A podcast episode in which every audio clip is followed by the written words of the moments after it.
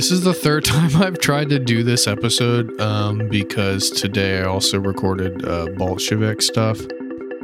And so I was kind of waiting for Kevin. And then, whenever we were having technical difficulties, and I thought it would be like a whole thing, I would come on here and try and talk. And then it just like never was adequate. Um, but it's the hatening. Hi, hey, what's up? Um, so today I want to talk about giving people rides, uh, whether that would be you getting a ride or you giving a ride or something like that. The act of like, you know, asking other people for transportation. And uh, unfortunately, that is something that we all have to deal with. You know, we live in commuter culture. We live in a country where the automobile industry, the automotive industry, is one of the most powerful lobbying groups that we have, that we have ever had you know, between Henry Ford and everybody else, uh, that's what makes America move. That is what we have to deal with. So, because of that, we have no public transit. There's no public transportation. There is really no way to get around freely and cheaply, you know? And most people can't walk to their job and to amenities. Most people can't really ride a bike to their amenities and jobs and stuff you know, or I mean, technically you could, but it would be, you know, inefficient time wise. So you have to drive. And, you know, like we have Ubers and we have Lyfts and all that bullshit. Uh, these companies that are capitalizing on the fact that we live in a car based country. Um, but what are you going to do?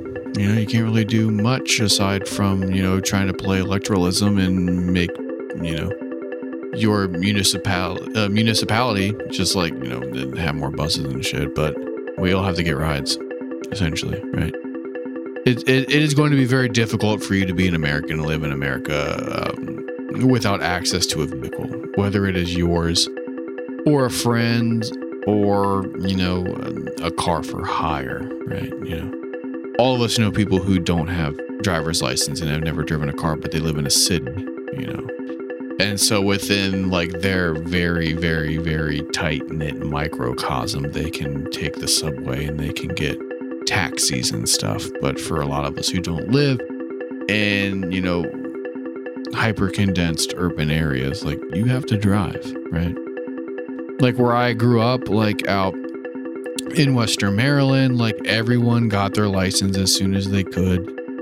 And obviously like it was like a working middle class area so cheap cars were available to people. And i guess i'm flexing privilege on the fact that i was able to get a car when i was like 16 you know it wasn't a good car it was a volvo that was owned by my neighbors and it had like 200000 miles on it when i got the fucking car because they had taught all of their it was like the entire family's like kids' first car thing. And all their kids were like fucking grown by the time I came around and came of age to get a car. And so when like my mom was talking about me needing a vehicle, they were just like, "Oh, this shit's been sitting out front forever. Like, take it. It's fucking cheap." So I like I ended up buying it for like really cheap from my own money of, you know, my first job type of, you know what I mean? Some typical white middle class American small town bullshit, but you know, like when I was old enough to fucking drive, I was the rides. I was, I think I was the first in the friend group to get their license. I think. If not, I was the second. But I mean, like, I remember those days very vividly where I was everyone's ride everywhere. All the homies. If you wanted to go to the fucking to a party or to fast food or to the mall or to, you know, wherever the fuck, I was always the ride. And that was just like, you know, you accept the role. You know, people give you gas money, people smoke you up, people give you free whatever the fuck. They'll pay for your shit, like in turn for you like providing your labor of driving. And I I I mean, I was used to that. And so then as I got older and situations morph, like you know, for instance, like when I would come home from college, like I didn't have a dedicated vehicle. And so I was dependent upon my homies to drive me from the airport back home or from the airport to wherever we were crashing. And then if I needed to go anywhere, I had to ask people for rides. And so it became a kind of like this barter system of like, yeah, give me a ride and I'll smoke you out. Give me a ride, I'll give you cigarettes. Give me a ride, I'll pay for your food if we go here. If you want to give me a ride to the fucking liquor store, I'll buy you a 40. If you want to give me a ride to Burger King, I'll buy you chicken nuggets type of shit and you know I that's kind of how it still is now, right? Like you still have people who like want hacks. For those who don't live in Baltimore, that's kind of like underground taxi service type of thing where you make a hand motion, people pick you up, you give them what you can, they give you a ride as far as they're willing to you. But like on the other end of that, like I know a lot of people who don't drive, who don't want to drive, and sort of just kind of expect people to drive them around. You know? Like there are a lot of people who just are afraid to drive or don't want to drive, who like who can't afford to have a car, thus they don't have a license and stuff like that. And you know, everyone who doesn't drive has you know their own reason not to. And some of them are fine, others are kind of shitty or whatever, but that's neither here nor there. But the fact is like there are people who don't drive and people who do drive and you know, there's a lot of people who don't drive who kind of just expect people to drive them around. And sometimes it becomes predatory and one-sided and shitty, you know. I I know my fair share of people who just sort of expect to get rides whenever they need one, you know, because of your social relationship to them, whether they're your partner, your friend, your coworker, your boss, your whatever, your roommate, your neighbor. They just kind of think and you know, like, oh, I got this in my back pocket. Anytime that I need a ride, I can hit up this person and they'll inevitably give me their shit. Which is fucked up, right? At the same time, like everyone does have the homies where like if I needed a ride, I could call you at any time of day or night and you would probably come get me if it's an emergency. Everyone needs that, right? I am that person for uh, you know, for some people. You know, there are some friends and family members and, you know, chosen family included in the term family member where it's like, yo, if you ever need a ride, like day or night, like I got you. You know what I mean? Your car breaks down, you get arrested, you are too drunk to drive, things like that. You know what I mean? You can't just get home. You know, you can't walk. You can't get the fucking bus. A lot of times buses don't fucking you know what I mean? So you're gonna need a ride somewhere, and everyone needs to have like that lifeline, that support system where you can get a ride. Sometimes it sucks when you are the driver, you know?